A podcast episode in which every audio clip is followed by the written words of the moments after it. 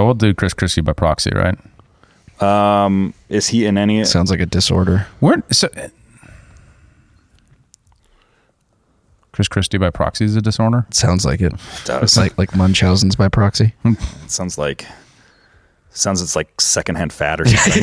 yes, exactly. Fupa. It's like where you make someone else fat so you can you can get high off of watching them eat food. Yeah, eat those Doritos. Sounds like Oh, a weird God. fetish. There's our hard intro.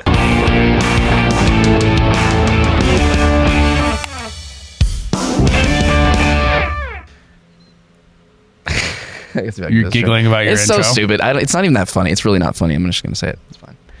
You're not going to laugh. Hey, everybody. Welcome back to the Human Reaction Podcast, your weekly source for independent commentary on news, politics, and culture, where everything is made up and the points don't matter, just like the fourth Republican primary debate. David, what are we talking about today? Nice. See, I, I told you it was stupid. yeah, that was pretty dumb. All right. Well, Shut up. Does nobody else debate. watch Whose Line Is It Anyway? crickets, Bennett. Yeah. Crickets. yeah, yeah, yeah, I'll it's going to work. Yeah, at it's fine. Welcome to the debate recap episode. We're going to do this a little bit differently this week. We're going to have this topic in one episode, and then we're going to do another one to cover some of the other things that happened this week because there were important developments that weren't the Republican debates, which were entertaining and very interesting. We want to get into it with some detail. But before we could do all of that, please like, comment, subscribe wherever you are. We were just looking at our YouTube, and our YouTube is closing in on 500 subs. We're almost there. We're about 20 away. So uh, help us hit that mark because that would be awesome. And um, also, wherever you're at, uh, we cover tons of different topics on here. Uh, go down to the chapter marks below to jump to wherever you want to go um, if you kind of have a certain area that you're more interested in. And also join our Discord because it keeps growing and it's fun in there. And if you join our Discord, you can help me come up with more clever and entertaining intros than the one I just did. And there's a lot of memes, a lot of fun memes. so many fun memes. We actually we, we have at least one meme we got to show today, which I think we'll probably get to a little later. We're going to get to. Yeah, for okay. sure. All right, so kick us off, David. Where are we at? Well, what are our overall impressions? We had uh, the fourth debate. That's going to be the last debate of this year. The pr- Iowa primary is only like 20 something days away, 30 days away. Jeez. uh, and it's going to be on for real, for real reals, with caucuses going and votes going, and yeah. I And think it of was course Trump wasn't there again. That's the other thing to note up front. Trump wasn't there. Why would he be? Vivek's doing his job for him. Yeah. So and Christie was very upset about it. yeah, yeah, Christie. true.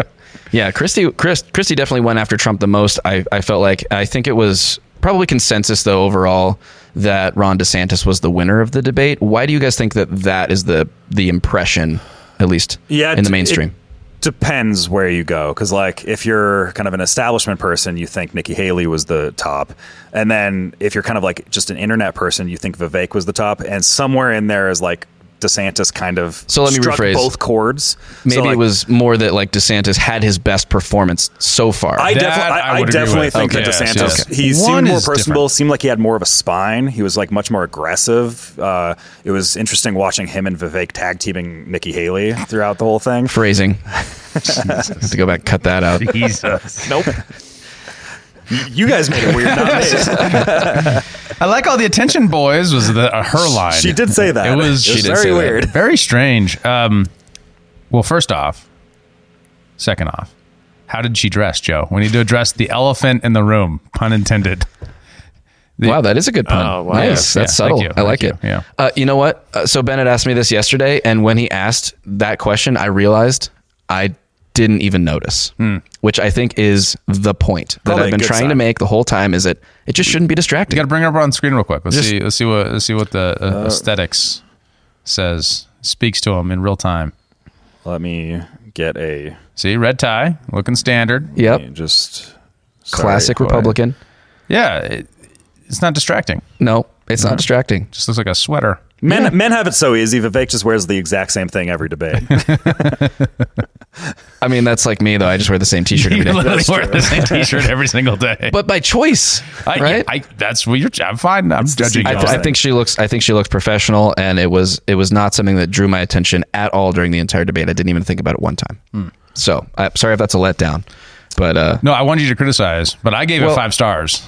You know, there is sort of a terry cloth vibe. It could, it still has sort of, you know, I don't know. You don't like the texture? I don't like the texture as much, but but really, like you're really we're we're we're we're, we're reaching to the bottom of the barrel of commentary here. I have nothing wrong with what she's wearing. To be clear. Misogynism is the only thing we offer in this ep- in this podcast. So we Mis- gotta misogynism and anti-Semitism. That's what we got right. here. Oh wow, that's That's, such uh, a good combination. Um, uh, that's a joke, internet. Uh, If you are a small business owner looking for exponential growth, you have to connect with Adam Thuen at Intellectual Patriots. He will revolutionize your business game and help you get to the next level. Adam can streamline your business practices and advertising strategies to improve your bottom line. His expertise in data engineering means he can build you the systems you need to collect and analyze market data. His mission is to provide you with invaluable insights to fuel your success, from grant writing and business proposals to digital systems integrations, even AI management. Intellectual Patriots is a one stop shop for cutting edge solutions. Don't wait another second. Visit intelpatriots.com to learn more. That's I N T E L patriots.com. Okay, so now that we've thoroughly unpacked uh, Nikki Haley's debate attire, uh, how did you think that she did as far as her performance? Obviously, the mainstream would, would call her the winner, I think. Is that, is that New right? York Times did. New York Times did? No, no, New York Times put Christie as a winner. Sorry, Yeah. that was hilarious. which is wh- which is interesting because and some of the some of the critiques of the other candidates were that they're too conservative in the Republican primary. Yeah, So yeah. So the New York Times picked the least Yeah. conservative candidate. Like acting like the primary is to be gauging like your average New York Times commentator. Like that's that's who matters for the for the Well, Republican. and these are primary. supposedly the conservatives of the New York Times. Yeah. Right. They pick them to be the ones that chart this thing. And of course, every time they're just like, Vivek is so annoying. Like that's their criticism. Yeah. Like, or um, uh, DeSantis was just wasn't is compelling. It's like, what do you? What, I don't know. That was I was not impressed by their I. I think Nikki Haley did a very good job in um, who she's trying to appeal to, which is like the donor class.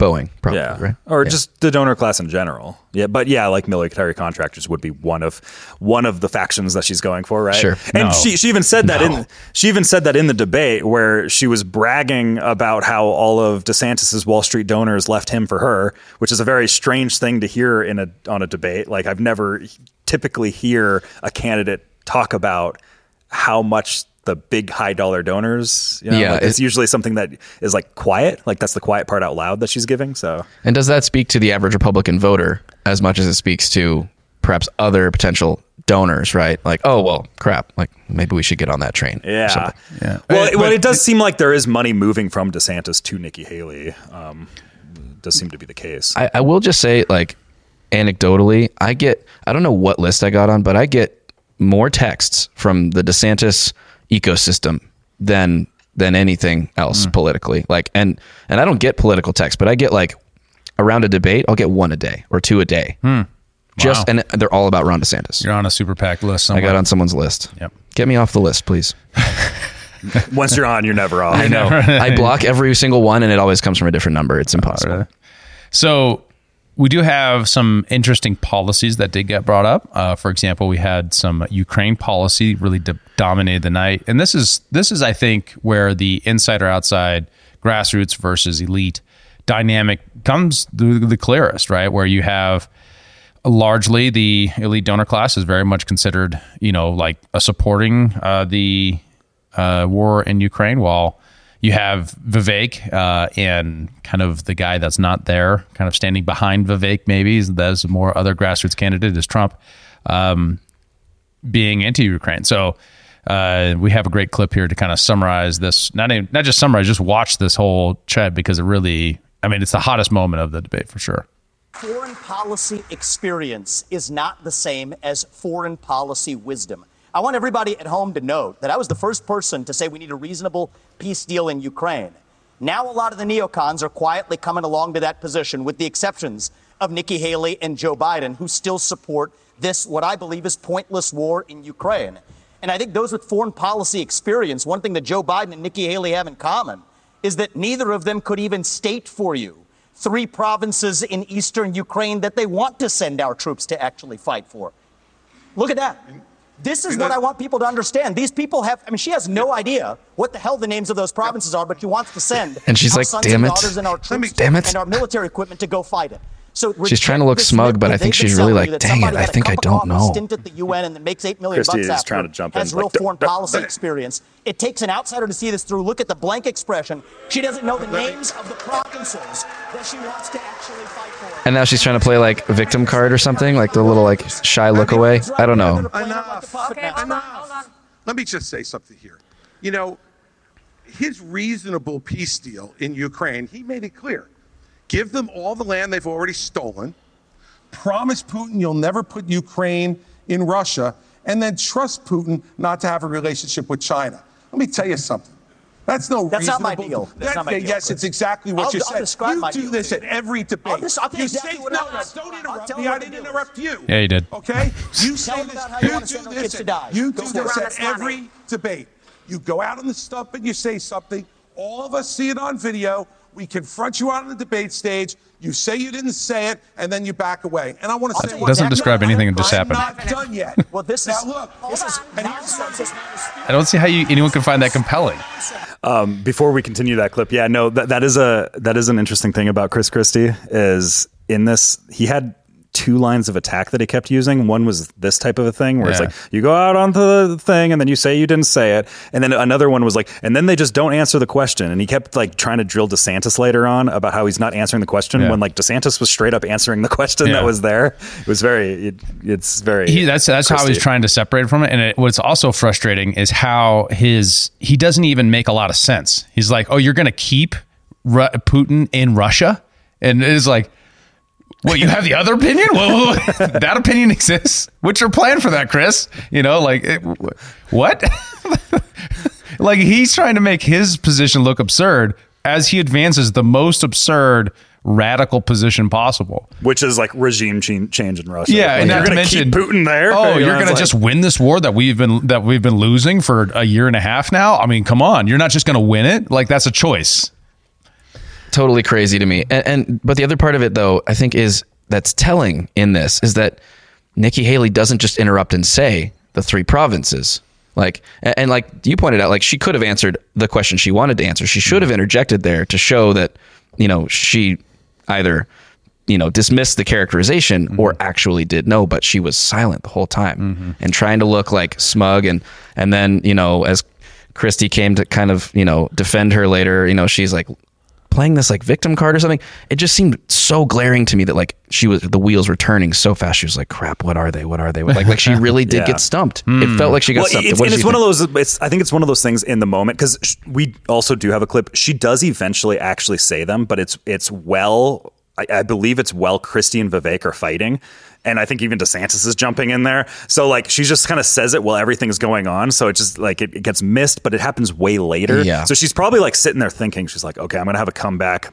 Okay, yeah, Donbass. Yeah, she's like That is exactly probably- what it felt like. yeah. yeah. Because like like she does actually know them, but she didn't know them when it mattered for the sake of the clip because because perception is reality right, Mm-hmm. Right. here. All the clips are going to be is Vivek saying, "You guys don't even know three provinces in Ukraine," and then the side by side of her going Exactly. with like a, like a with, a with like a thinking face. Right? It did not look good. so like it- like the perception is what matters on Yeah. this. Yeah. Um, it doesn't matter if she actually knows them, and, and she does. She does actually know them, but to the internet that won't. Do we want to watch the rest, or do we want to go into how this is actually an Aleppo moment? Um. Yeah, let's let's see if there's more uh, value here to be gained from this clip. Let me tell you something.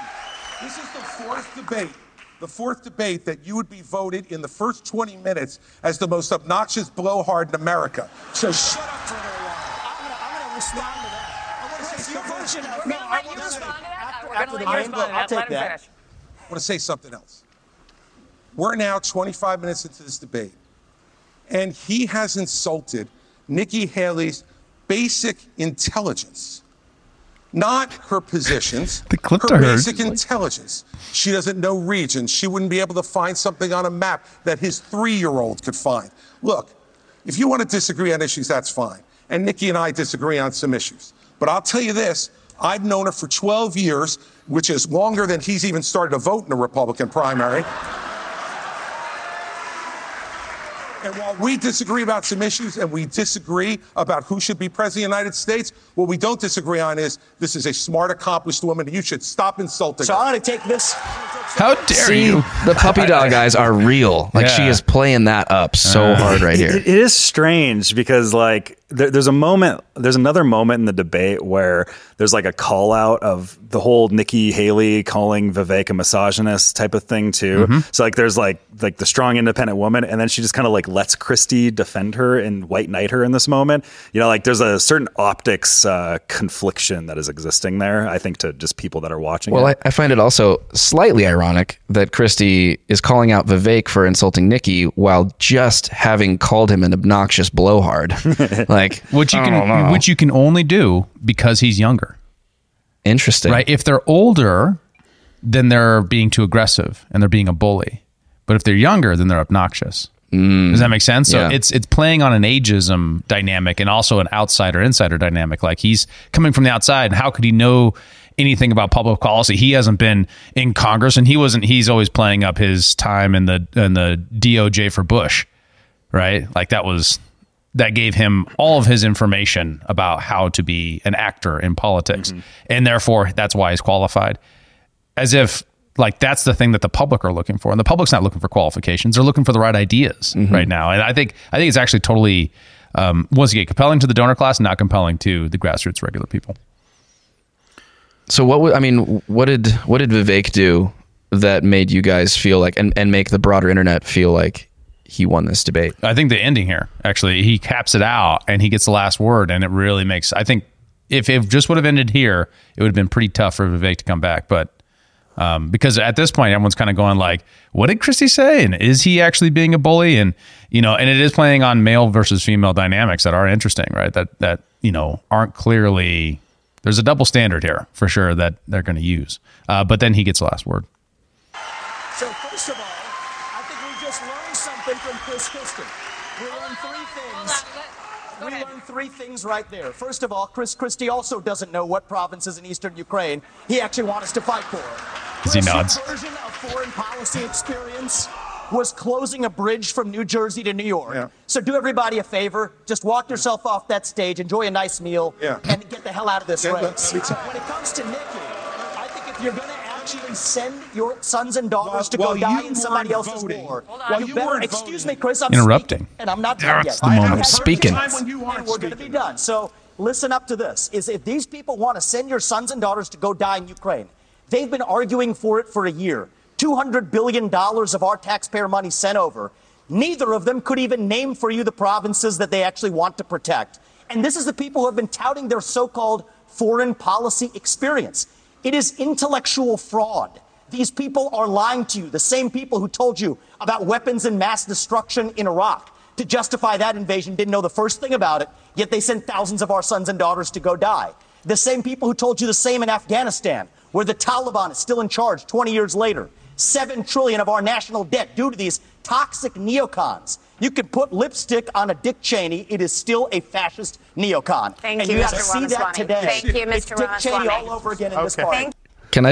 and and that was just- masterfully done to return to his, his basic point and then drive it home further it was that's why he won I completely agree, and I highlighted that moment as like one of Vivek's major wins in this debate. It to me, it felt synonymous with Ron Paul's Giuliani moment, particularly with the juxtaposition with Christie being this like New York, New Jersey tough guy Right. mentality. trying to shame him mm-hmm. right same same tactic Exactly, and he just he he drilled him on it. He nailed it. Mm-hmm. not backing down. But that's that's the thing. In public discourse, you do not back down. That moment of weakness is the thing that will basically hit you the Well, hardest. well, and there's an added thing here too. Is that clip was four and a half minutes long, and no one actually named a province yet in that time. So, like, it does make it when Nikki Haley eventually names a province, which I think comes after this clip. Like, it's, Well, there's a lot of time that exists there, right? I do have it linked. Let's let's jump into that and you see see how what kind of how that dynamic was because I think watching it actually tells you something too, and then we can talk about these these areas and how Yeah, and this is it- the wrong answer even as she gives the answer. yeah, it's it's funny that um, the tweet is coming from like a very pro-Ukrainian person. I'm seeing a Ukrainian flag in this uh, in this video clip right here. Whoever this is, But uh, yeah, this is the moment where she does. I think we've had enough All right, let's talk about this. Where's the Donetsk region? let's, let's do it in order. I don't actually know, but I'm not running for president. The Donetsk region has been at war in civil war with the you know government of Ukraine since 2014. They've been dropping bombs on each other for a very long time. So she really wants to send your sons and daughters to die to get Russia to not control an area that voted overwhelmingly to become part of Russia, and Russia, Russia denied them uh, some years ago. An area that you know is majority speaking Russian in the home, uh, who part of the major reason why they don't want to become part of Ukraine and didn't want to, and this was a major conflict before the Russian invasion, was because the government of Ukraine banned their language. This is an area that is overwhelmingly Orthodox Russian uh, by religion, uh, and their church is currently banned in Ukraine. So she wants to send your sons and daughters to go make sure that Kiev controls Donetsk, not Donetsk controlling itself or Russia controlling it. That's why your sons and daughters will die. And she fed into that by doing this. This is why it's bad debate strategy is to answer that question that way is because now you're committed to your foreign policy is to send young men and women to make sure that Donetsk is controlled by Kiev, not you know Russia. Uh, Luhansk. Luhansk is a little bit tougher. I mean, it's a little more, more of a split area, but it is an area that's overwhelmingly controlled. In fact, the entire a lot of the spring offensive was targeted at Luhansk, and it failed miserably to move the ball. So, what's her plan to actually do that? That isn't going to just result in mass death. And lastly, Crimea. Crimea has been controlled by Russia for since the Obama administration. Long time. Yeah, and before then, from the end of the USSR till 1790 was controlled by the US, by the Russians. So like why? Make that case. And of course, you know, not only is the the knowledge question isn't the question. The real question is what is your real foreign policy? And it's a trap. It's meant to be. It's a debate Yeah. trap. And that's why I want to point out like as much as like the best situation is if she would have named these right off the bat, then Vivek could have came back and said, let's talk about these districts and could have exposed that and actually would have gotten the foreign policy further. But she didn't want to feed into it. So it like it really stuck her. This is the difference between this moment and the, I believe, and the um what was the guy? The libertarian got caught on Aleppo. The Aleppo Oh, moment. Gary, Gary Johnson. Johnson. Aleppo moment was different than this in the sense that it wasn't meant to draw a, a policy debate out. What it was meant to do is just confuse somebody and then make them look like a buffoon. Yeah, Right. Yeah, because they were talking in the Gary Johnson moment, the, which was a very famous moment from back in 2016, right? Yeah. Um, uh, I believe it was on CNN, might, might have been MSNBC. They were talking about something completely different, and Mm-hmm. then they're like, "What would you do about Aleppo?" And Gary's like, "What?" You know, like, like in Yeah. the moment, you're like, "Is that an acronym? Is it, you know, Yeah. what, what is it?" It was like, "You don't know about Aleppo, sir?" Yeah. And it was just like, w- w- "Wait, what are we talking about?" Because Yeah. like this is when everything was going on in Syria. Aleppo Right. was in Syria, refugee crisis at the time, and it's just like you you catch people by just like doing a quick topic change, and then all the clips are Gary Johnson doesn't know about Aleppo, right? Yeah. Right. What's even worse, if they would have said Syria, I bet he could have easily made the pivot, but it was one particular area in there. And it's not a, a non trivial one. So don't, don't, don't not letting Gary Johnson off Yeah. completely, but, and the edibles might have had something to do with it. Well, but, I, I, I, I, think what had to do it was teasing. was because because Trump was a factor in that election. The media was really trying to prop up Gary Johnson at the time, and mm-hmm. then when they learned that he was taking more from the left than the right, then they turned on him. And Gary Johnson thought everybody was being super nice at him at all these corporate news agencies. and then as soon as the polling showed that he was actually a boon to Trump, not to and and not to Clinton, they were just like flip. And then that's the when the Aleppo moment happens. So that the key difference is: Are you doing this? What is the motive uh, for the this this sort of challenge to somebody? Uh, because uh, look, I mean, I, I'm not always the best at uh, geography. Yeah, I make mistakes in geography, but uh, and that shouldn't be a disqualification for president. But the question is: is where are you willing to send troops to die? That is the core of foreign policy, and she doesn't have a foreign policy that's all at all in line with the grassroots of the GOP right now. So that, and that's why she's going to lose at the end of the day, if you ask me. It's, it's it's it's it's crazy to me. It's crazy to me that this is where we're at right now in American discourse, where foreign policy is the number one question for the Republican primary. I think that will turn on the Republican primary. Hmm. Interesting. Do we do we know where where everybody's polling right now as a result of this last debate? Uh, I don't have any post polls on this one. But we do have uh, we we are going to cover everybody. We're going to hit Ron DeSantis. We're going to talk some more about Christie. We're going to talk more about uh, Haley. Uh, but we do have another kind of like key time of the night here for Vivek, Um, right? This, in my opinion, was my favorite moment of the night. Um, it was his other memeable moment. So, like, something that I've really loved about Vivek in here is like he's really just taking the memes. Like the whole like name ten books thing is like a is like a meme. So he's just like name three regions, like, and you know, it's it's all. And this is another one. I I think that he like I think everyone that's been on the internet has probably seen at least the image of this right here. Is I think that he purposely went in here trying to craft a meme template that can be used as like touch point like touch point marketing throughout this like it's so cleverly done right here but it's also i think that there's there's some really strong substance in this moment as well uh, this is another uh, kind of battle between nikki haley and vivek right here Mr. Ramaswamy, when discussing your Hindu faith in September, you seem to take a shot at Ambassador Haley, who is also Indian American and who converted to Christianity as an adult. You said, an easy thing for me to do, being a politician, is to shorten my name, profess to be a Christian, and then run. Make Vivek Vicky or whatever, end quote. Are you questioning Nikki Haley's Christian convictions? And why has your campaign made a point of referring to Ambassador Haley by her given first name, Nimarata, even though she has gone by Nikki for her whole life? Well, my whole deal is if Nikki Haley, of all people, should know how to pronounce my name correctly, the rest of the news media can learn it. My deal is I'll call her Nikki when she can say my own name right. That's our little fun side bet there. Here's what I will say is deeper. I don't question her faith, but I question her authenticity.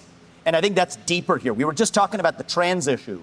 This is a symptom of a deeper cancer in American life identity politics. This new religion that says your race, your gender, and your sexuality are your identity. It is anti American. It is meritocratic, it's anti meritocratic, and it is dividing this country to a breaking point. And I've spoken about this to the left. My books are all about this. I've preached this to the left, but it's even worse when Republicans try to play the same game. We're talking about that trans issue. Nikki Haley's campaign launch video sounded like a woke Dylan Mulvaney Bud Light ad oh. talking about how she would kick in heels. At the first debate, she said that only a woman can get this job done. That's what she said.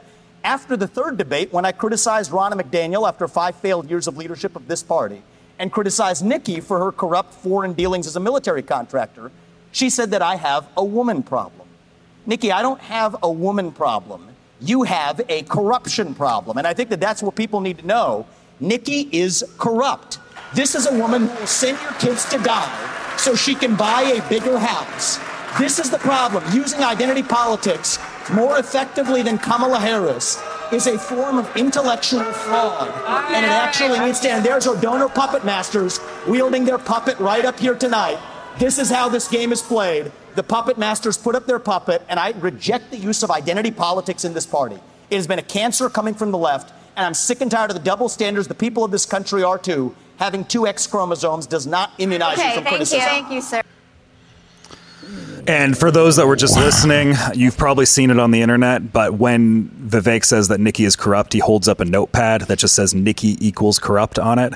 And that is the meme template that I was saying I think he purposely tried to make because when you hold up a notepad or a whiteboard or something like that on the internet, people will blank it out and then start putting whatever they want on, eh, onto that pad. Mm-hmm. And that right there is the template. And it's such a clever like touch point marketing play because that is going to start getting passed around everywhere. We we have one of our own here. Let's check it out. Um, All right, there, there's our meme. There's Yeah, our meme. Yeah. So go on there. Go go follow our Twitter page. So you can see all of our sick memes. Super sick memes. Thanks to Sam, my brother, for being our in-house meme lord. We appreciate you very much. But yeah, it, yeah, obviously this is leaning into his strength, which is that he is the internet candidate. He's the young person's candidate. He's trying to position himself that way, and I think he's succeeding. Um, Totally. the dynamic around TikTok, the dynamic around all those sorts of things, it does not play well with boomers. Right. That's reality. They think. Um, we'll cover this in a minute, but the whole like. I think the uh, the more you watch TikTok, the more Hamas you become. oh my god, that was epic. Part for Christie, if you want to look that up, or, or for for Haley, um, is probably plays well for For boomers. boomers? Yeah, Just right? some 'Cause, made up stat about how bad TikTok is and how much it makes you anti-Israel. You know, one of the things I put on there is that I think this is the new satanic panic, right? Ooh. You know, so like in in the 1980s and 90s, there's just like this this panic that it was, hey, you know, the the daycares run by Satanists and they're teaching their kids Satanism and done by chain letters, you know, like Right. this spread throughout as like um, an intellectual pathogen uh, throughout the population, and everyone freaked out. And I think a lot of TikToks like that too, right? We got like, oh, they're they're it's it's making the kids eat Tide Pods, you know, so, sort of moments, or uh, now it's it's giving them the wrong opinions about foreign policy as like it's a fear driven, fear demagogic sort of thing to do this, not on behalf of like this is how we fix America, right? Uh, Vivek actually has a policy that we've debated on here about limiting so all social media use for people under the age of 17, I think it was, or 16 or something. Well, he's uh yeah, I mean I think that number might have gone I think it was 16. So yeah, 16 Yeah. Or, or something like that. I- Yeah. at that point being like, it's not the only one there, but she's not even doing that. She's doing a completely different thing where she's saying, no, no, just TikTok's the problem. Also, we're going to dox everybody on the internet, but th- leave that aside. Just TikTok's the problem, and uh, and I think it plays well. But I also think this is this is why Vivek may lose beyond his other you know assets and liabilities is just because the biggest electorate is not millennials. It's not us No, guys. it's sub, it's suburban boomer women. like that's what it is. Yeah. And totally fair, but I think that it, it illustrates that Vivek isn't playing that near term game. He's mm-hmm. not really Yeah. playing for this election. He's playing to win over the youth by way of the internet. He's the only candidate who is speaking about crypto, which he did mention, and you know, coming out and saying like SBF and FTX as opposed to like saying it out, you know, Sam Bankman Fried and all that stuff. Most boomers probably don't know who SBF is, mm. right? They're not thinking about it in that way, but that was like very internet language in the Republican around that issue. primary, I'm not so sure because there was all the conspiracy wrapped around in the original stuff about how about him giving money to Democrats and stuff. So I think like the high informed Republican voters probably do know. They don't know the ins and outs of what it, but they, they just know when they hear FTX and SBF, they just hear big Democrat donor, Right, and right. they get mad about sure, it. Right? Sure, but um, but a lot of it is is speaking directly to the. I mean, you can see it just in in the notepad and everything he's doing. He's speaking to the youth through the internet, and it's it's hopefully you know it's a long term strategy that that will probably pay off. He, he's an internet culture. If you're sub 40 on, on age, like Vivek is a very interesting candidate, and you see him everywhere. That's pretty much what it is. Yep. Um, if you're above 40, you're probably still listening to people like Mark Levin, and they're bashing on Vivek, right? And it's it's a very big generational divide. Right? For sure. Um, okay, here is the Nikki Haley clip that you were talking about with the uh, TikTok thing. Um, we really do need to ban TikTok once and for all. And let me tell you why. For every 30 minutes that someone watches TikTok, every day, they become 17% more anti Semitic, more pro Hamas based on doing that. We now know that 50% of adults 18 to 25 think that Hamas was warranted in what they did with Israel. That's a problem. this is this is like video games cause mass shooters, and all inputs that I don't like are the things that create the outputs that I don't like. I mean, it's like It's just like there's no science here. Will you cite your source? Yeah, like what, what's the math on this? Yeah. like, like I, I kept seeing people like you know I, I could probably scroll through these comments and people are like, I spent 30 minutes watching uh, watching wrestling videos on TikTok. How many anti- anti-Semitisms is that? Like, you know, like- she pulls up a website. She's like, I got it from here, and it's just Wikipedia. it's just facts I made up about shit I know nothing about. yeah, it's just like everybody. checking my girlfriend's screen time. oh.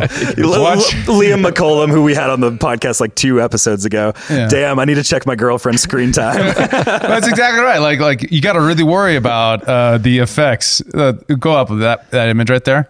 Uh, after watching TikTok for five hours, it's- it's- we've been great. We should have done a reaction where after it cuts back after watching her say that, it's like me in like a like a hijab, you know, like the whole thing tied around the head and the mask. We'll we'll fix it in post. God, I mean, it's it's so it's so it's so absurd, and it's just obviously fear mongering, and it's crazy to me that you're going to call, you know, Vivek, who's you know he's got assets and liabilities and problems and things I agree with and things I disagree with, uh, you know, annoying and all these things, but then go on there to say unchallenged such an absurd thing, and she's going to do a press tour this week, and no one's going to be like. Where did those numbers come from? Like no one's gonna. I swear to God, it's not gonna happen. and if it does happen, but it's gonna everyone on Twitter, everyone on X is like, "This is absurd." Like, it just depends on the medium. Like, yeah, you're going on the corporate press tour. This is not the question. Yeah, They're look not at being like, six point two million people saw this on From the the Blaze. Blaze, too, yeah, and then Blaze anyone who scrolls past that is going to see you know, Spike Cohen and others. I, they're probably their replies probably look different depending on the algorithm. Spike but- Cohen can confirm. I've been on TikTok for a few hours over the past year, and I'm now 238% anti-Semitic. My rabbi was devastated. oh goodness! You know, I it reminds me. I was I was one time um, during the. It's a car alarm. Oh, okay. Have no I fear. was, oh, yeah, was, We'll cut this get out. Get strapped. No. Adrenaline pumping. Uh, during the 2020 elections, I remember when the QAnon thing kind of went from something just I knew about to like mainstream. Yeah. Right. And there was a strange moment where I was I was talking to a friend of mine who is older than me. Um, you know, he's he's just about to retire. Uh, wonderful man. I have tons and tons of respect for him. I really like him. But he does. He's kind of like he's kind of like an old school hippie liberal, right? But we really connect on things like we both like Jordan Peterson and philosophy and psychology and these things, and we we connect in this really dynamic way. And the first thing he does is sits down. We're chatting get a beer and he's like man i'm really worried people will just like they get on the internet and just like the qanon just like goes into them and then all of a sudden now they're just they they they belong to the qanon cult now and i'm so worried about these people just being infected with these ideas and i was like you're such a smart man. I don't understand how, how you could like leap to this conclusion, like take the agency away from all these people and like treat them like they're just nodes in a system for you to manage and like be worried about in this way. Now he's he's a guy without any power, right? He's just a guy who's just worried. But she's running for president. She's gonna try. She's gonna try. She's gonna be the most powerful person on the planet, and you're gonna put this person in charge of things when they have this kind of like they're they're worried about the fear mongering of the Trump campaign while putting forward somebody who is just as bad, just on things that are civil liberties issues, like freedom of speech. They're just pivoting their, to their own fear mongering. Yeah. Like the- like your access your ability to access the app you want on your phone that you like, you know, your ability to be anonymous on the internet. It's just a different kind of fear mongering. Right? Well, and a lot of the stuff is super generational because it was probably like 2014 ish is when politics and internet culture started to kind of seep into uh, American political life. And because I, I remember back in the day, was it Hillary Clinton? I think where she's like the hacker 4chan is trying to remember like Oh, like 4chan was an, a character. yeah, yeah, it's like a character, not like a website, you know. and it's it's like funny watching these like older folks that did not grow up with the internet that are like powerful people trying to grasp with what is happening in like internet spaces, and then they start and there's clearly have no idea what they're talking about. You know, it's the same thing with we got all the crypto questions here on on the debate too. It, it's the same type of dynamic where they just start like they start just saying things and they don't know what they're talking about. It's like it's like 4chan is a hacker. yeah, yeah. It, it appears as if they they have one advisor, like one young person on their staff, who's like, okay, so like here, I'm going to explain it to you like I'm like you're five, right? Mm-hmm. And here's like these four bullet points, and then that's just all they know about it, Right. and they just have to regurgitate that because that's what they were coached on. yeah. The IMF put out propaganda to explain to the plebs what inflation is. They didn't mention the money supply. I wonder why. The Biden administration bypassed 26 federal laws to build additional border wall in South Texas. Somehow they still managed to blame Republicans for this horribly racist act. A Pentagon official was charged by federal authorities with promoting and furthering an illegal dogfighting ring in Maryland. The Republican caucus did not appreciate the characterization. For all these stories and more, join the Discord. To let us know what we should cover in the next episode of Human Reaction. Well, and it's uh, it's a similar thing because like the next thing, I think this was the first time cryptocurrency was ever mentioned in a debate. Um, CBDCs have been mentioned, but like this was a question laid at Vivek. Specifically about this. And I think it's interesting too because of what we talked about. We, we didn't talk about it this week uh, or last week, but Jamie Dimon came out and basically said all of crypto is a scam. Chase Bank is not going to touch crypto. Like it's it's it was a it was actually a pretty big statement, uh, and it was his response is both good. And then additionally to that, just to give him some love, Ron DeSantis knocked it out of park with was his contribution here. So Yeah, well, and, and I do want to play the Di- the Jamie Dimon clip as well because it's like a thirty second clip, and just put it in parallel with this uh, question. Actually, actually, no. Let's do the Jamie Dimon clip it first. because that is a shorter clip, Right. and then you can see how this question feels like it was written by Jamie Dimon. um, so uh, classic. The, so the same day as the debate, um, there was a. Uh, the same day as the debate, there was a Senate hearing in the Finance Committee, I believe, and Jamie Dimon was being questioned by Elizabeth Warren, who is like the worst banker puppet that there is. She's the banker senator. She is the banker senator. Don't let people confuse and think that she's a Bernie person because she is the banker senator. she always has been. Did she just go gray? I feel like has she always been. had- I, I think she gave up her Pocahontas nature. Right? Oh, that's what it was. That's what it was. High cheekbones. I saw, she said it, not me. I, She said it. Not I I saw a tweet because like I'm obviously in the crypto space. I saw somebody's like, why does why does Elizabeth Warren hate us so much? It's like all the crypto people, and one person's like, we called her Pocahontas one too many times. Yeah. but uh, yeah, so here is uh, Jamie Dimon at the Senate. I've always been deeply opposed to crypto, Bitcoin, et cetera. You pointed out the only true use case for it is criminals, drug traffickers, anti-money laundering, tax avoidance, and that is a use case uh, because it is somewhat anonymous, not fully, and because you can move money instantaneously, and because it doesn't go through, as you mentioned, all these systems built up over many years. Know your customer, sanctions, OFAC. It's they can get bypass all of that. I, if I was the government, I'd close it down. Goes instantaneously and doesn't go through all this bureaucry. How- or bureaucracy? Oh, no. what a weird endorsement. He also Sounds opposes terrible. cash, to be clear. Yeah. Yes. Yeah. Well, and uh, Chase Bank is now, uh, they put out a big memo saying if we believe any uh, transactions that you're making are going towards crypto related products, uh, we will stop those transactions. So Wild. choose your bank carefully. They'll, Yeah. And they'll do that for now until the entire internet's crypto, and then they'll have to stop. So, yeah. Yeah, exactly. But uh, so now here's the question here uh, laid out just later that same night uh, towards Vivek on the crypto question. You've pra- praised cryptocurrency like Bitcoin as an opt out from our quote, broken financial architecture, and you oppose efforts to regulate it. The head of the largest international crypto exchange just pleaded guilty to allowing his platform to launder money for terrorists, including Hamas. You say your cryptocurrency plan will, quote, ensure economic freedom for Americans, end quote. Won't it also ensure economic freedom for fraudsters, criminals, and terrorists? Look, fraudsters, criminals, and terrorists have been defrauding people for a long time. Our regulations need to catch up with the current moment. The fact that SBF was able to do what he did at FTX shows that whatever they have as the current framework isn't working. And I think it is nothing short of embarrassing that Gary Gensler, the current leader of the SEC, in front of Congress, could not even say whether Ethereum counted as a regulated security or not. And so I think that this is just another example of the administrative state gone too far. Here's the dirty little secret in American politics today the people who we elect to run the government are not the ones who are even actually running the government. It is the bureaucrats in those three letter agencies that are writing regulations that Congress never gave them the authority to write. And the good news is a U.S. president can absolutely fix that. That takes a U.S. president with a spine. So, what I've said is in my administration, by the end of year one, we will have a 75% reduction in the number of federal bureaucrats. We will shut down government agencies that should not exist. We will rescind any regulation that fails the test of West Virginia versus EPA, which is the most important Supreme Court case of our lifetime, that said if Congress didn't delegate that to an administrative agency, then it's unconstitutional.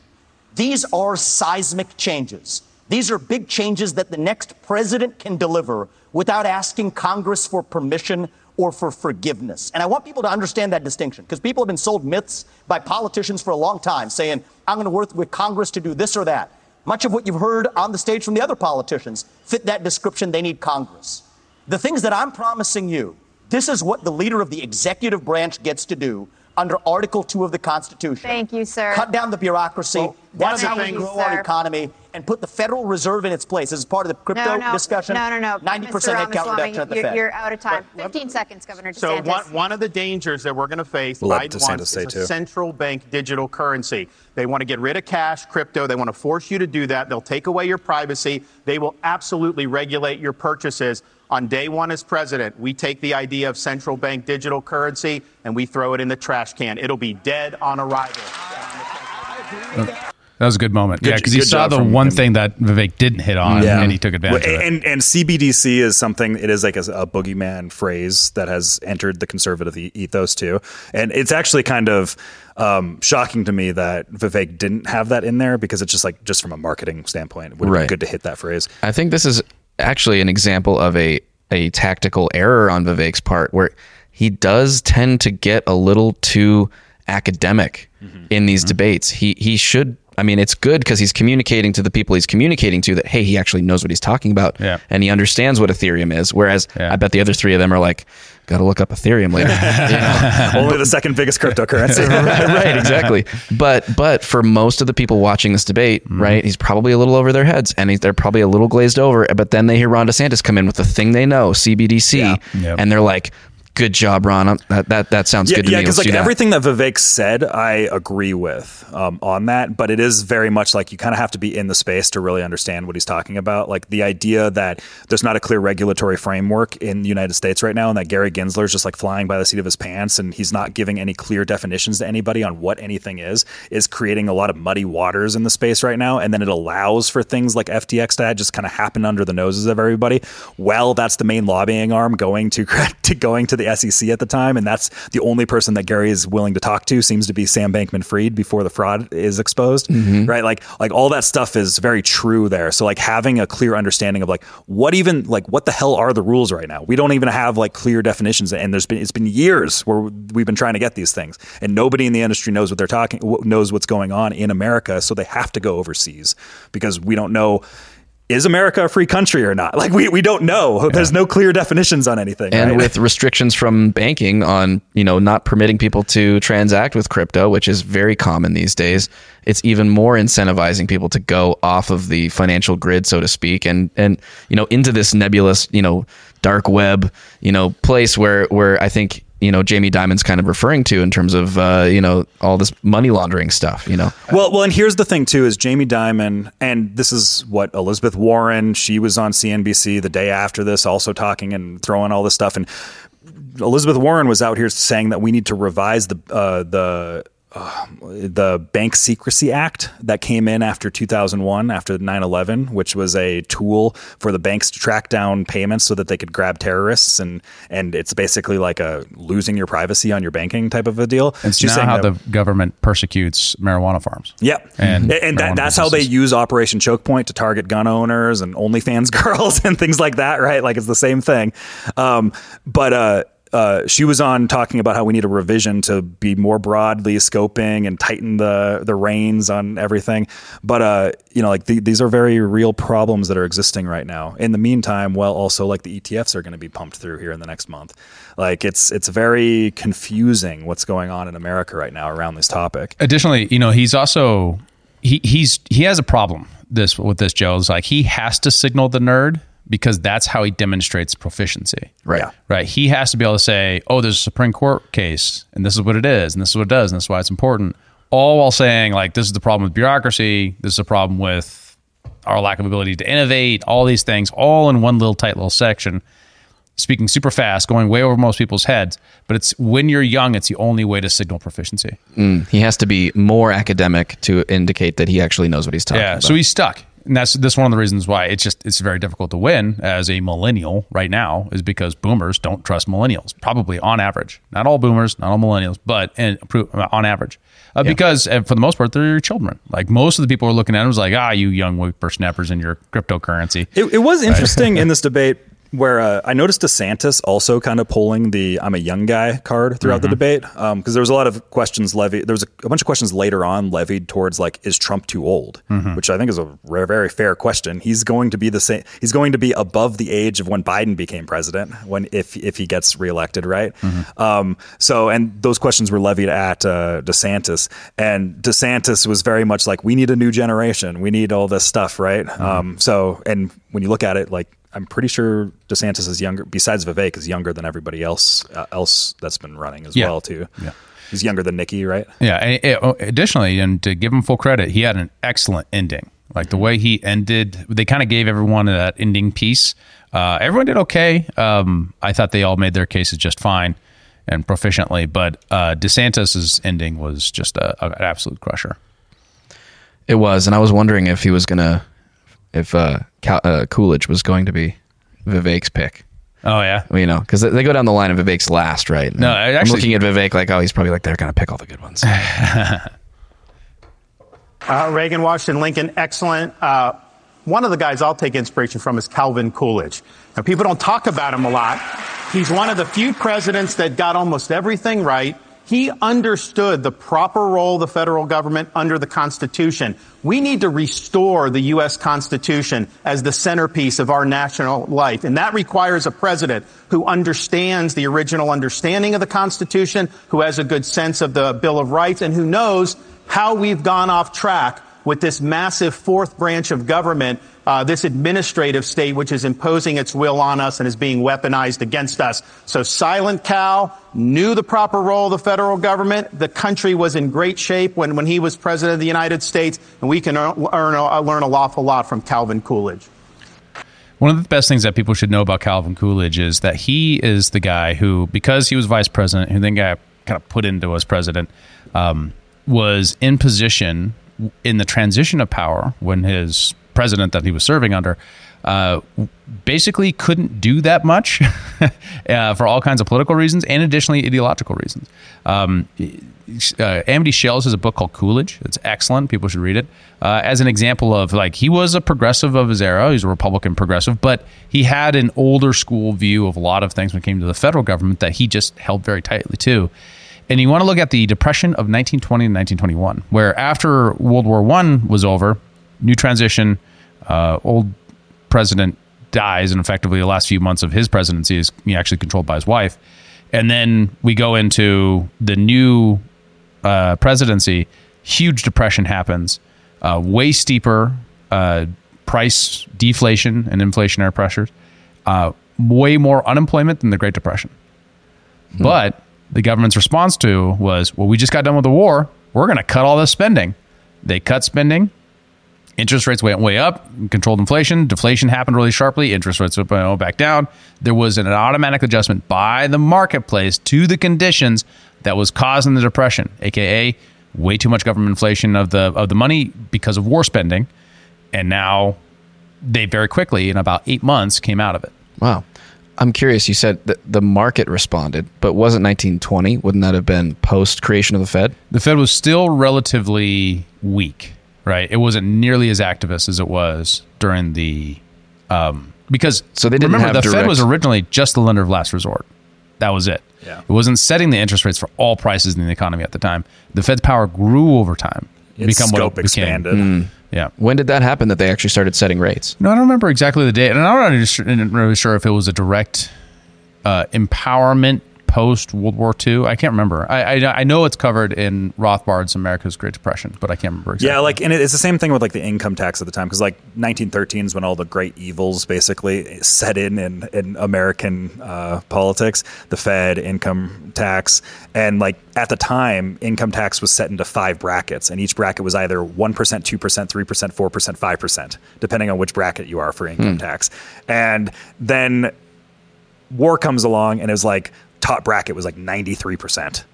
Like Whoa. it was crazy, and and the whole thing was it would never go higher than five percent. Like they would never do that, and then it was, and then we were talking like ninety percent Hmm. down the road, right? And th- and then it gets brought back down, but then it's like we settle at a nice like thirty percent. You know, like, like that's what that's what happens. Right. They anchor you really high so that 30 feels great Yeah. after So like 90. during that Woodrow Wilson era is really like they, they say these are just like temporary measures. We just got to do all this stuff, and then nothing's ever you know nothing's ever truly temporary, right? Mm-hmm. Very true. So what was the what was the takeaway from this? Like what was the what's been the fallout across the media and everything at, post post debate?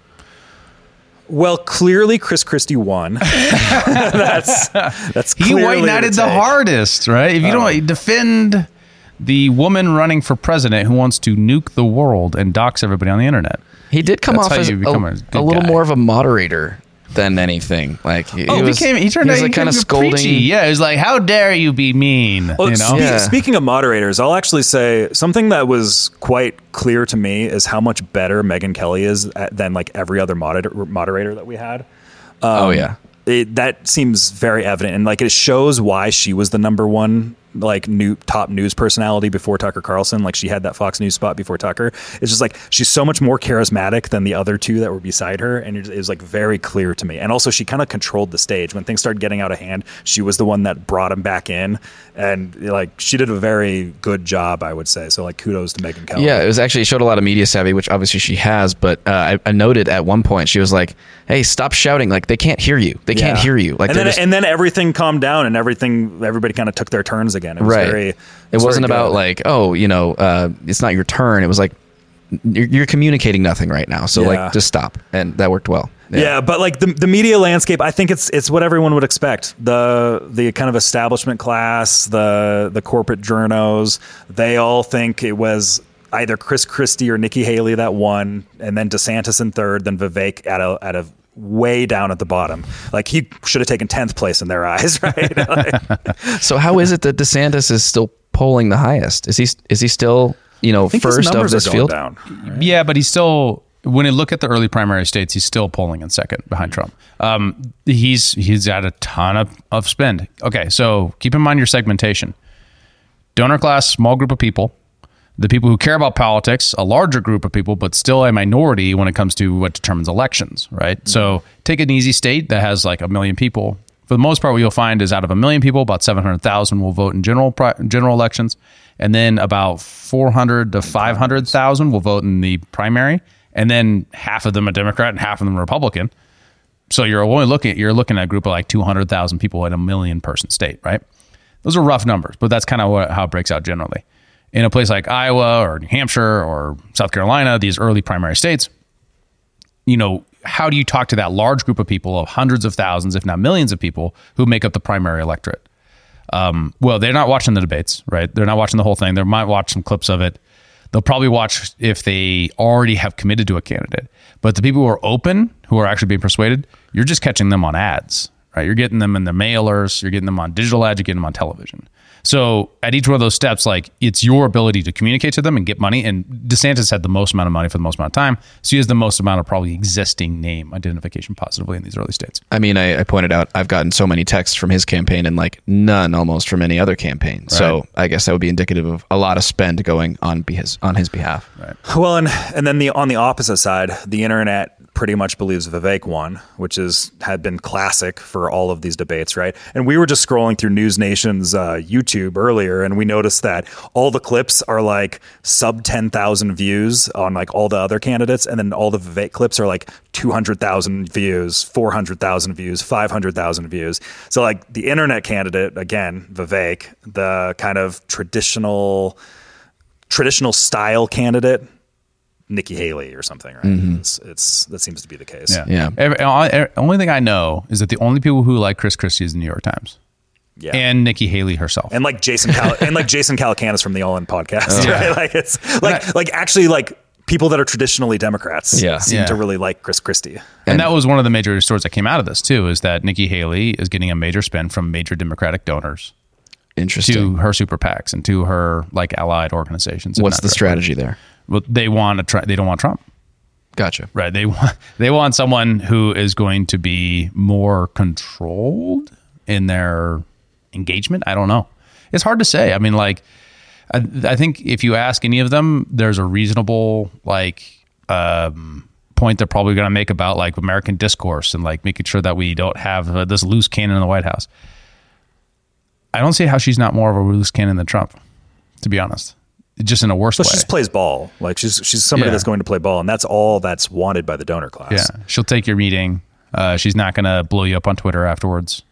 You know, Yeah. uh, things like that. She's not going to say that she, that she'll buy Greenland. You know. Yeah, Elephant in the room, though. Trump's still winning by like a ridiculous margin Yeah. over Yeah. all these candidates. So it, at this point, is it still a foregone conclusion? He's So you- the nominee. You take all the candidates, and you got sixty percent of the total Montana or uh, Republican electorate, and most of these primary states are already on Trump's side. He's going to crush New Hampshire, for example. Well, I, I Um, think that there's a there's a clip from Christie at the debate where he's talking about the Trump stuff, which I think might be applicable to this conversation right here. You want to give him more airtime? Yeah. the white knight of the of, of the establishment. You Yeah, wanna- yeah, I do. okay. He's more the White Castle. more. Am I right? Have a nice meal and get out of this race. Oof. Yeah. So yeah, here is um, he was asked about Trump here, and uh, Christie believes Trump's right to vote will be taken away. Governor Christie, would you like to begin? Sure, thank you. I want you all to kind of picture in your minds election day. You'll all be heading to the polls to vote, and that's something that Donald Trump will not be able to do because he will be convicted of felonies before then, and his right to vote will be taken away. You know, you look, here's the bottom line. You can boo about it all you like and continue to deny reality. But if we deny reality as a party, we're going to have four more years of Joe Biden. When I, my colleagues here raised their hands and said they would support him, even if he was a convicted felon, the bigger problem with it is they were confirming the lies he's told to the American people. If you're too timid to take on Trump, believe me, others will, get, will see that timidity. Xi, Putin, and the Ayatollah, the border crossers on the southern border, and the criminals in our streets. They'll sense that timidity and they'll take advantage of that failure of leadership. We need to get back to an old American idea that every person is responsible for their own conduct, even a president. That, that's all I wanted from that. Well, in Florida, he will be able to vote. So to be clear, Is that true? yeah, Even if he's yeah. I remember when Florida legalized felon voting. Hmm. You can't vote while you're serving, but when you're done, Yeah. oh, I got and you. that's actually an American value, and he's profoundly un-American by advancing the opposite.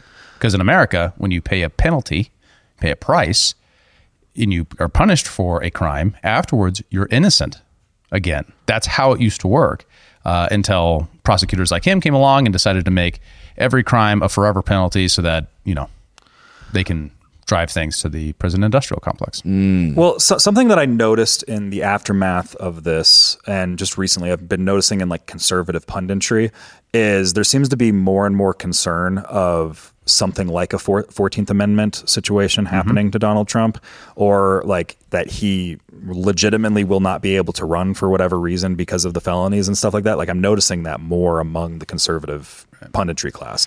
So like, which does make, if that is the case, and there's even just a shot of that being the case, does make this whole undercard debate much Really more of a big, bigger deal. and that's why everyone knows it's a big deal, right? I mean, that's that's why honestly, when people say, "Oh, Vivek, he's just he's just running," you know, no one knows why he's in the race, sort of thing, is like, no, no, no, you don't get it. If I was his advisor, what I would be doing is running this sort of race. Here's why. Uh, as much as he's not the one on stage attacking Trump, he's the one who, if Trump can't do it for some reason, would be the only logical choice after that. Yeah. Other than maybe DeSantis, who's attacked Trump, but he's he's maintained kind of There- a there's a loyalty issue that uh, among Trump voters that Yeah. they feel very, like DeSantis is very disloyal. Like all the disloyalty rhetoric that is thrown towards DeSantis from the Trump camp is like very much felt by the base. and that's and that's also for sorry for for whatever reason, Vivek hasn't gotten that. Even as he said, we need new legs for the America First movement. So Well, and I think that it, that's just because he has been generally the most supportive candidate of Trump, whereas, uh, and I don't think that he's drawn any real criticism from Trump directly, whereas Ron DeSantis has been branded Ron DeSanctimonious, right? And he's had, he's had a lot of attacks levied his way by Trump and by Trump supporters. So I, I think you're right. I don't think DeSantis is just like a shoe-in candidate. there's there's for campaign the Trump staff base. conflicts between the two camps, and then there has just been DeSantis on Trump action, like that has been infighting. Again, regard. phrasing, Kyle. You really need to watch that, please. Uh, but well, Vivek has openly said that first thing he would do is pardon Donald Trump, right? yeah, yeah. yeah, Sorry. I think that's the right answer too. which, but, which from a game theory perspective here, like you could almost see like if things got very hairy for Trump on the on all this stuff and he gets blamed like you know he gets hit by treason 14th amendment can no longer run for president like uh, if like the worst case scenario for Trump happens then the most obvious thing is to push the uh, America first movement being like Vivek is the is the new torch bearer. We need to have a new youthful energy come in and and drive all the people towards him right? Like that would be the the the game play. the question is whether or not Mr. Trump would ever do that. He's too narcissistic. He'd be like, "No, I can run from jail." like that's what he would do. yeah, Fourth, Fourteenth Amendment be, be damned. Well, of But, course- I mean, and, and, uh, that is also dependent upon the court's engagement with this and how quickly a, a decision of that nature would get to the Supreme Court and where would the Supreme Court go. True. Um, and I, but that's a question. They're also interpreting. You're asking an originalist to interpret the Fourteenth Amendment if he is convicted by a lower court of treason.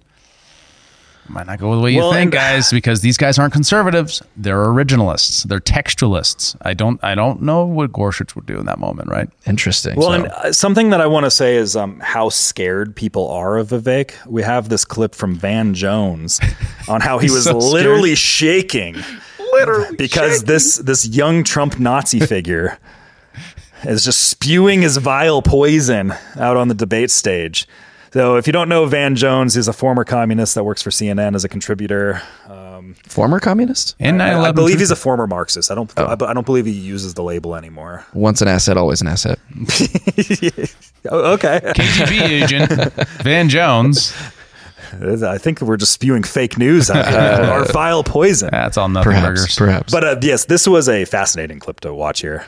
and the smug, condescending way that he just spews this poison out is very, very dangerous because he won't stop Trump, but he's going to outlive Trump by about 50 years. And you're watching the rise of an American demagogue that is a very, very despicable person. Yeah. And I, I'm, I literally, I, I was, I was shaking listening to him talk because a lot of people don't know that is one step away from Nazi propaganda coming out of his mouth. wow. I was just shaking. How dare he? Literally pro-bitcoin things. That's exactly what Hitler would have done. It's true. Is He, uh, said, he said January 6th might have been influenced by the FBI. That's what Hitler would. What? What are you talking? What's he talking about? Like, and that's the thing that's so that's so outrageous is he would say that, and all the other panels would be like, "Yeah, Yeah. I mean, come on. Well, How it's, it's scary because Vivek can live for another 50 years. Plus, he's younger. He's not saying what I think he should say. yeah, we got 50 years of this guy. The most concerning thing about this to me i- is this rhetoric about it being dangerous, right? Like this is the whole dangerous for our democracy thing, just the continuation of it. Mm-hmm. The fact that someone can consider speech dangerous when it's not, you know, overtly inciting violence is like really concerning. It just shows a lack of tolerance of, of viewpoints, a lack of ability to have civil discourse. That that is more dangerous than anything Vivek could possibly say. Totally agree, and, it, and it's so ridiculous. I mean, there there are of course criticisms of Vivek. We don't, we're not the Vivek's fan club in here, although maybe Kyle is. Um, I like the guy. but uh, but Van Jones's rhetoric here is, I mean, not only is hilarious because he's literally shaking. You know that like like you're a grown man, you're a grown man shaking because a presidential candidate said some things you disagree with. What are we doing here? Your job is to talk on television. Well, w- What are we doing here? What, what's, what's going on? well, we have to remember that Donald Trump literally stole democracy and Yeah, all right. this stuff. And this is just the next version of Trump. He's the and hamburger all of democracy. You know, all the rhetoric that we No, had no, no. to deal No, no, with no. for years. It's all right here. Chris Still Christie is on. unequivocally the Hamburglar. Okay. oh god oh man so um he did vivek did on the aftermath uh did trigger some stuff and and i would talk about other people's aftermath from it but they got almost no coverage so Yeah. I, I mean from the point of view of like he said things that got the media to talk to him about those things i mean that's another uh measurement of success and it was no doubt that almost all that attention went to Vivek because he said the most controversial and interesting things. Well, he did. I mean, like right towards the end there, he had that that crazy like rant that I don't know that we're going to play necessarily, but um, or is that what you're pulling up now? But this is more the reaction to Oh, that, okay. where he he goes over the claims. You know, Do we need to play that for context? I don't know. I, maybe we don't have it. I have a time a timestamp if we want to try to pull it up on the long form. Because I mean, like he, he he really. I mean, we don't necessarily have to, but he he hits a laundry list of things that were. January sixth, 9-11, mm-hmm. Great Oh, Replacement yes. Theory, all Oh, those yes. things. Let's- yes, let's play that. yes, Let's play that. Here's my issue with all three of my other colleagues on this debate stage is all three of them have been licking Donald Trump's boots for years for money and endorsements. Ron DeSantis, you've been a great governor, but you would have never been one without actually begging Donald Trump for that endorsement. And you attacked him in your Nikki book a year ago. Same thing with Chris Christie as a lobbyist, begging them for COVID money for his special interests in New Jersey, prepping him for the debates last time around. These people are now Monday morning quarterbacking some decision he made. I think the real enemy is not Donald Trump. It's not even Joe Biden. It is the deep state that at least Donald Trump attempted to take on. And if you want somebody who's going to speak truth to power, then vote for somebody who's going to speak the truth to you. Why am I the only person on the stage, at least, who can say that January 6th now does look like it was an inside job? That the government lied to us for 20 years about Saudi Arabia's involvement in 9 11? that the great replacement theory is not some grand right wing conspiracy theory, but a basic statement of the Democratic Party's platform. That the 2020 election was indeed stolen by big tech. That the 2016 election, the one that Trump won for sure, was also one that was stolen from him by the national security establishment Okay. that actually Thank put you. up the Trump Russia collusion hoax that they knew was false. There's a reason why I'm the only person That'll on the it, stage sir. who can Thank say you. these things. That's what it's going to take, not people who are licking his boots one time and now Monday Okay. morning quarterbacking and criticizing him when it's convenient. Boom. Scorched earth. So uh, let's list them off. 9/11. Well, before that, Oh, no, uh, you do it in. J6. January 6th, influenced by the FBI, or potentially. Which Yes. seems to be more and more clear as time Yeah. goes on. 9 11. Uh, Saudi involvement. For 20 years, the government lied to us about that. Uh, I lost track. I think it was I have 'em great all. replacement after that. Great, great, yeah, great replacement replacement. is Democrat policy. Democrat policy, not just a conspiracy theory. Uh, stolen election by big tech. Yeah, uh, in 2020. 2020. In 2020. And then, and then 2016, inter- intelligence apparatus. Russia stolen. hoax Russia hoax. basically undermined his presidency. And also just undermine, yeah, undermine. I don't think that's exactly an accurate statement. It didn't get stolen by, him, but I see what he's saying. No, Like, he- this- he's it was equivocating a- it. I, it was- I think that is a correct statement to say it that way. Well, it's more like a the national security establishment used a campaign product of a dossier created by the Hillary Clinton campaign through a third party, and then completely bogged to- down four years of the presidency to make his around it, presidency yeah. hell, right? Yeah. And that's that's completely accurate and something that people do miss. And then the last one was he did the Hillary Clinton hoax, and then there was one more, wasn't there? I thought 2016 was the last one. Oh, well, Yeah, it might have been. Anyways, he basically just like hit a laundry list of like unmentionable topics. hell topics. of a moment. yeah. Yeah. So obviously he got a lot of coverage afterwards, including uh, this interview uh, with this, as uh, Kyle would say, lady reporter. Uh, I couldn't remember her name. I'm kidding. I'm kidding. In the pre in the pre planning, I couldn't remember her name. don't throw this on me, Dave. She's like a famous person. I just don't remember her name. I can't remember her name right now, but I, I all of them are the same person to me. All of these uh, corporate news people, they're all the same person. They all look the same, do they, Kyle? They do. They're all just like intelligence operative stooges or useful idiots. nice. All right, so yeah, here is um, her confronting uh, about this vile poison. when the Democratic Party and Biden, the leader of the Democratic Party now, as recently as 10 years ago with Mayorkas sitting at his side, expressly talking about non-white populations exceeding white populations, that being a good thing, and immigration policies they've advanced to achieve that result remain in Mexico, which they're not enforcing. Let's have that debate rather than saying this is a dog whistle, this is going to cause violence. What I'm worried about is that we are going to have I would say I want to I want to be careful in the way I speak about this because I don't want to get to a place about violence. I want we're skating on thin ice as a country right now. But as a leader, it is important to give people the permission to say in public what they'll otherwise say in private.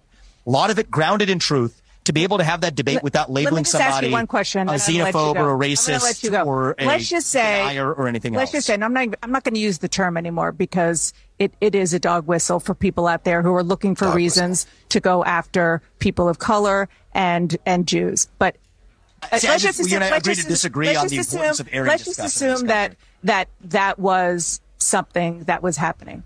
Is that so wrong? So- what's so- what's wrong with So, what's wrong with people First of of all, let me just pause right there. being a majority Let, let me just pause right there. This is a legitimate discussion for us to have. But you, but we can't have it both ways to say that this is something that we're actually advocating for. It's an express policy and we acknowledge that it's part of an express policy objective. Then let's actually get to the debate about whether this is good or not for the country. Right. And so I embrace that, but Thank you for getting to a useful place rather than just saying anybody who's saying this. If a person on the right says that it's a conspiracy theory, if a Democrat says it, it's immigration policy. Just- and my view is I don't care about skin color. I could care less for skin color. Do you share the ideals of this country? The Jews will not replace us. do you comes share- from the great replacement theory. I know we, you have to go, but just just go back and look at Well, that what and I would think about. and I would say go back and look at air for the people that are watching this. The videos that Mike Johnson has released of Capitol Police allowing them in. We should be able to at least have that debate in the open and air the video of Biden saying exactly what otherwise is described as a conspiracy theory with Mayorkas 10 years ago. Let's have honest debate. We can disagree, but don't call, label somebody a insurrectionist or or a racist or a homophobe or a denier or anything else as a way of silencing debate. We should talk about it on the merits. And that last question you asked is exactly what many Republicans also want to be debating in the open. Whether or I not they agree. Merits, facts. That's what we need to be doing. Amen. And that's, So show and the that- video.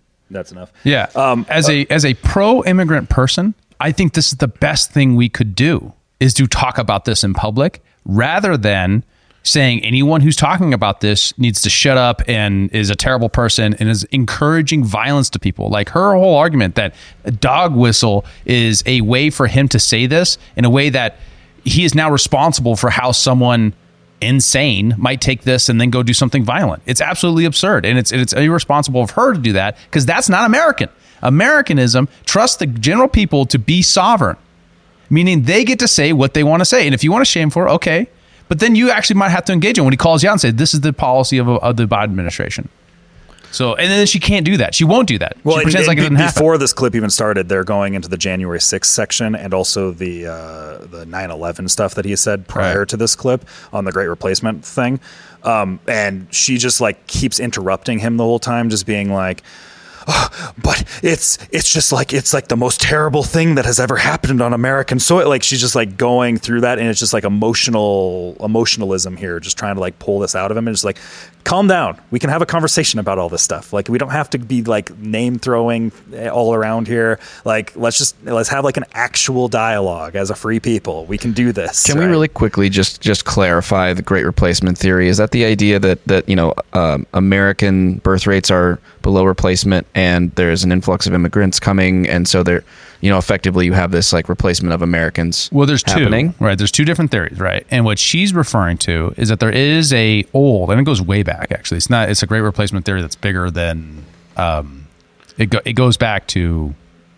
I can't say the word because it's going to get us censors online. It goes back to Nazi Germany. All right, so there was a theory that there that the uh, part of the grand Jewish cabal uh, was out there pulling the strings, and one of the reasons why they liked open immigration was to get you know more easily controllable dark skinned people into Germany. And this is specifically immigrants from Eastern Europe and Roma and all kinds of other peoples, so that because they could be controlled better than the than the than the German people could because they're mm. smart and they're better and all that kind of stuff. Dumb Nazi BS, right? It has an American interpretation that goes a long ways back too about like the importation of the Chinese to Mexicans to other people that are non-German and non-Nordic, Northern European people. Um, that's not what he's talking about, though. What he's talking about is the very specific policy of the Democrats for a very long time of making irrelevant the voting block of Republicans, which is the largest group of voting block Republicans, is white men. Um, statistically irrelevant. To make that group statistically relevant by importing as many non-white, statistically more likely to be leftists, people who have other skin colors, uh, to give Democrats a forever majority, right? So there's a great video from Van Jones actually advocating for this very policy, as he's calling, um, you know, you know, all this thing. So there is a history of this particular strategy being overtly said by the left, no doubt about that. Really asking the white majority to do something is difficult. And I think it'd be easier if we just acknowledge that it's difficult.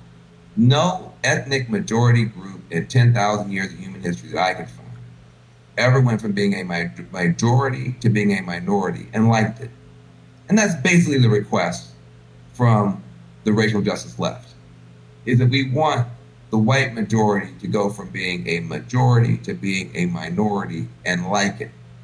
That's a tough request. And the reality is that change is hard. Change that you want is hard. Change that is good is hard. So what he implies there is that this is bad for whites. Why? Good question. We should ask. What he's implying there is that whites have a right, or like a, a, I could be upset about this very request. So why are you asking this of American whites? Is an open question that we should debate. Hmm. And you could say, hey, it shouldn't. You- and you know, my position is it shouldn't matter, right? What the color of your skin is. What should matter is your content of your ideas and your character. That should that should be what matters. And I want to engage in that space in the debate. And we can actually bring out these things. So then we're not making this clumsy backdoor cloak and dagger argument. Um, because this goes all the way up. I mean, the Biden administration is celebrating the ways of, of immigration because it makes whites a minority. Why is it good to make whites a minority? Tell me why. Voting Please. blocks.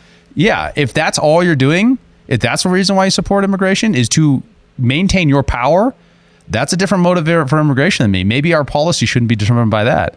So let, us actually show it. The, the, uh, the next one down is Biden talking about the same thing. It's a very short video. Uh, no, in the in the notes, Kyle, um, of him saying this very celebrative point. Communities, but African communities, Asian communities, Hispanic communities, and and the wave still continues. It's not going to stop, nor should we want it to stop. As a matter of fact, uh, um, it's one of the things I think we can be most proud of. So, uh, so there's a second thing in that black box an unrelenting stream of immigration, non-stop, non-stop. Folks like me who were Caucasian of European descent, for the first time in 2017, we'll be in an absolute minority in the United States of America. Absolute minority. Fewer than 50% of the people in America from then and on will be white European stock. That's not a bad thing. That's a, that's a source of our strength. So I'm not necessarily saying it's a bad thing, but I think we should debate it. And I don't think you should be out there saying, you know, anyone who says that this is a the policy motivation for the Democrat non-action on immigration, uh, inability to pull together, even when they had very large majorities, such as under Obama, an actual immigration reform bill that would have dealt with things like DACA and, and did things like that. Instead, they focused on other things. This is why it maintains the status of a political football rather than something the Democrats really want to solve because they want to maximize this given situation.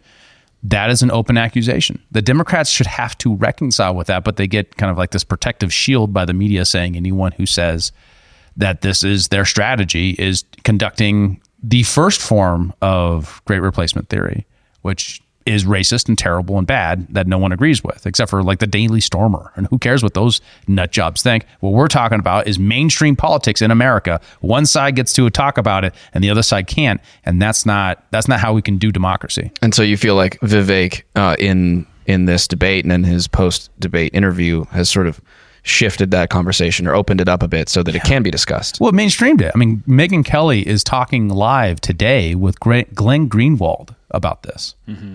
Right? And who's a big free speech warrior, so it makes sense. But that, that's the that's the space that really matters. I mean, if if anything he does is introduced to the American public the lexicon of not just this idea, which is important, but not the biggest idea of January 6th, of, you know, Whitmer. He's talked about that on the campaign trail and how much of that was entrapment of, and we've talked about that in the show, of the Russia hoax, of the intelligence agencies colluding to make sure he couldn't win in 2020. All of those things are immense contributions to the American dialogue, in my opinion. Awesome. Agreed. Well, I think that wraps up our coverage of the fourth Republican presidential primary debate and the last one and the last one of the year. There'll oh. probably be one like right before the debates. Yeah. Before the last scheduled one, like before before Iowa. Before Iowa. And gotcha. So, yep. Well, we will be sure to come back and uh, do another debate uh, recap for that one as well. But uh, that concludes this episode. For David Rand and Kyle Mack, I'm Joe Sheehan. Bennett back there on the ones and twos. Thanks so much for watching. We'll see you in the next episode. Thanks for tuning in to Human Reaction. Help us fight internet censorship by liking, commenting, subscribing, following, and sharing the show with your friends. To find us around the internet, visit linktree.com slash human reaction pod.